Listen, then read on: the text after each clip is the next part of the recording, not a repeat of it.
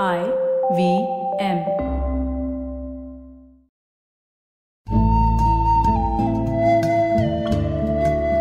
IVM के Hindi travel podcast टेढ़े मेढ़े रास्तों पर आपका स्वागत है टेढ़े मेढ़े रास्ते ही क्यों वो इसलिए कि घूमना भी तो ऐसे ही रास्तों की तरह पेचीदा और लगातार उतार चढ़ाव भरा होता है, जहाँ हर पल कुछ नया देखने और महसूस करने को मिलता रहता है। शर्त बस यही होती है कि आँख कान खुले रहने चाहिए। मैं हूँ केशव चतुर्वेदी और मैं आपको ले चलूँगा इस ज़बरदस्त यात्रा पर और सुनाऊँगा ऐसी मज़ेदार कहानियाँ शहरों, किलों, महलों, सड़कों और सबसे अहम इंसानों की, जो पिछले 20 साल से ऐसे ही रास्तों पर भटकते हुए मैंने सिर्फ़ आपके लिए इकट्ठा की हैं। तो आइए शुरू करते हैं। ज़्यादातर पर्यटक कश्मीर जाते हैं तो श्रीनगर के बाग हाउस बोट शिकारा परी महल और शंकराचार्य हिल देखकर लौट आते हैं।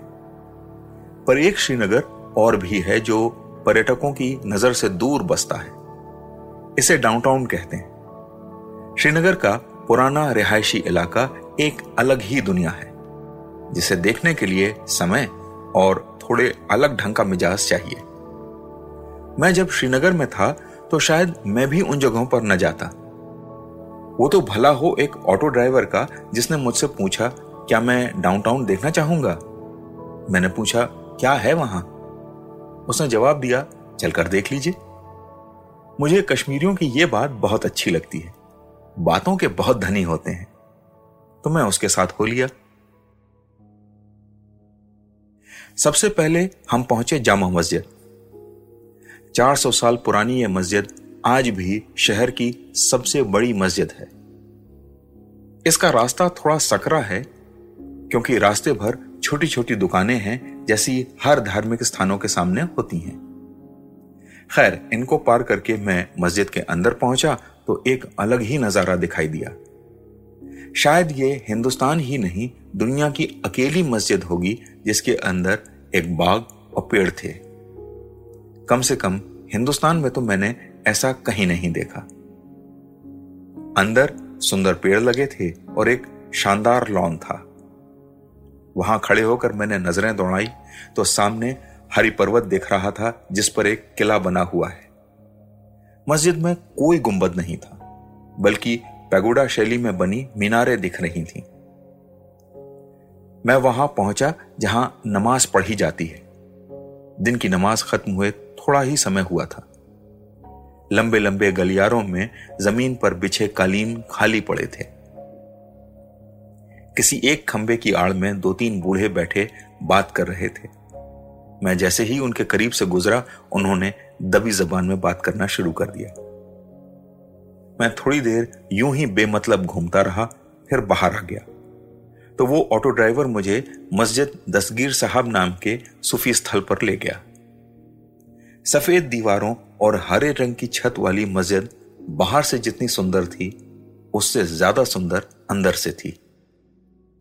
दीवार के चप्पे चप्पे पर नक्काशी और रंग बिखरा था।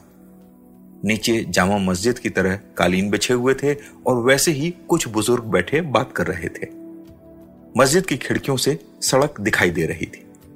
दिन का ट्रैफ़िक बहुत था। मुझे बताया गया, जब यहाँ उर्स होता है तो पैर रखने की जगह नहीं होती। सामने जो ट्रैफ़िक है, इससे कहीं ज़्यादा ट्रैफ़िक होता है। मुझे डाउनटाउन आए हुए काफ़ी समय हो चुका था।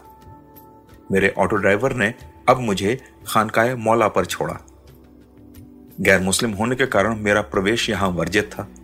सो मैंने बाहर से इसे देखा और इसके पीछे की तरफ़ चला गया, जहाँ झेलम बहती है। आसपास पुराने घर जिन पर लकड़ी का काम किया गया था।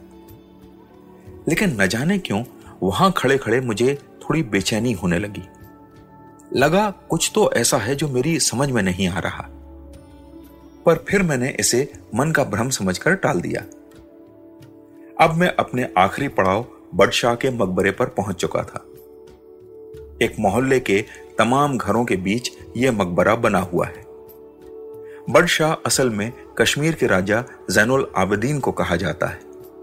लेकिन यहाँ पुरातात्विक विभाग का बोर्ड बता रहा था कि ये उनकी माँ का मकबरा था और राजा की कब्र भी यहीं कहीं थी। ये उन्हीं की याद में बनवाया गया था। इसके आसपास कई और कब्रें भी थीं जो शायद उन्हीं के परिवार वालों की रही होंगी। मकबरा ईंट से बना है और इसमें ऊपर चार गुंबद हैं। उन गुंबदों को देखकर मुझे लगा जैसे ऐसा कुछ मैंने पहले कहीं देखा है। थोड़ी देर बाद याद आया कि ये गुंबद बिल्कुल इस्तांबुल के हाइया सोफिया की नकल पर बनाए गए हैं। उतने विशाल और भव्य तो नहीं हैं, लेकिन फिर भी देखने में अच्छे लगते हैं। स्थानीय लोगों का कहना है कि सरकार इसकी कोई कद्र नहीं करती और इस जगह का हाल बेहाल है। मैंने इसे पहले तो कभी नहीं देखा था। लेकिन हाँ एक नज़र में लगा जैसे इसे इसके हाल पर ही छोड़ दिया गया है।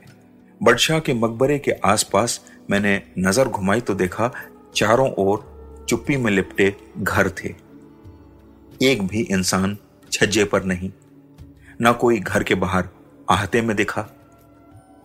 एक बार फिर वही बेचैनी लौट आई। और तभी याद आए तुर्की के लेखक कुरान पामुक और उनकी किताब इस्तांबुल। उसमें उन्होंने लिखा है कि जिस इस्तांबुल को वो जानते थे, उस पर हुजून की एक चादर चढ़ी हुई है। तुर्की भाषा में हुजून का अर्थ होता है उदासी।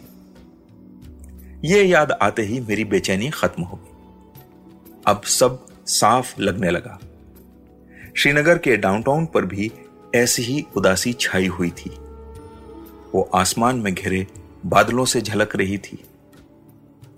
वो उन परंपरागत घरों से भी टपक रही थी, जिनकी छतें बारिश और काई से स्याह हो चुकी थीं, और उनकी बाहरी दीवारों पर पुताई नहीं हुई थी। उदासी उन भूरे सिलेटी फिरन में भी मौजूद थी, जिसे आदमी और औरत दोनों ही पहने हुए थे, और उनके पीछे न जाने कितनी कहानियाँ छिपी थीं। और वो उदासी उन चेहरों पर भी थी जो दबी जबान में बात कर रहे थे और उनके होठ मुस्कुराना भूल गए थे। डाउनटाउन में मैंने इतिहास देखा, धार्मिक स्थल देखे, पुराना बाज़ार देखा, लेकिन याद सिर्फ़ उदासी की ही लेकर लौटा। शायद यही कारण है कि आम पर्यटक श्रीनगर के इस पहलू को जानने से कतराता है। तो आज टेढ़े मेढ़े रास्तों का सफ़र इसी मील के पत्थर पर खत्म होता है। अगली कड़ी में फिर किस्सों के एक नए मोड़ पर मिलेंगे और वहाँ से नए मील के पत्थर तक साथ चलेंगे। और हाँ अगर आपको ये पॉडकास्ट पसंद आया हो तो इसे अपने दोस्तों और परिवार वालों से शेयर कीजिए, क्योंकि घूमने का मज़ा तो साथ चलने में ही है।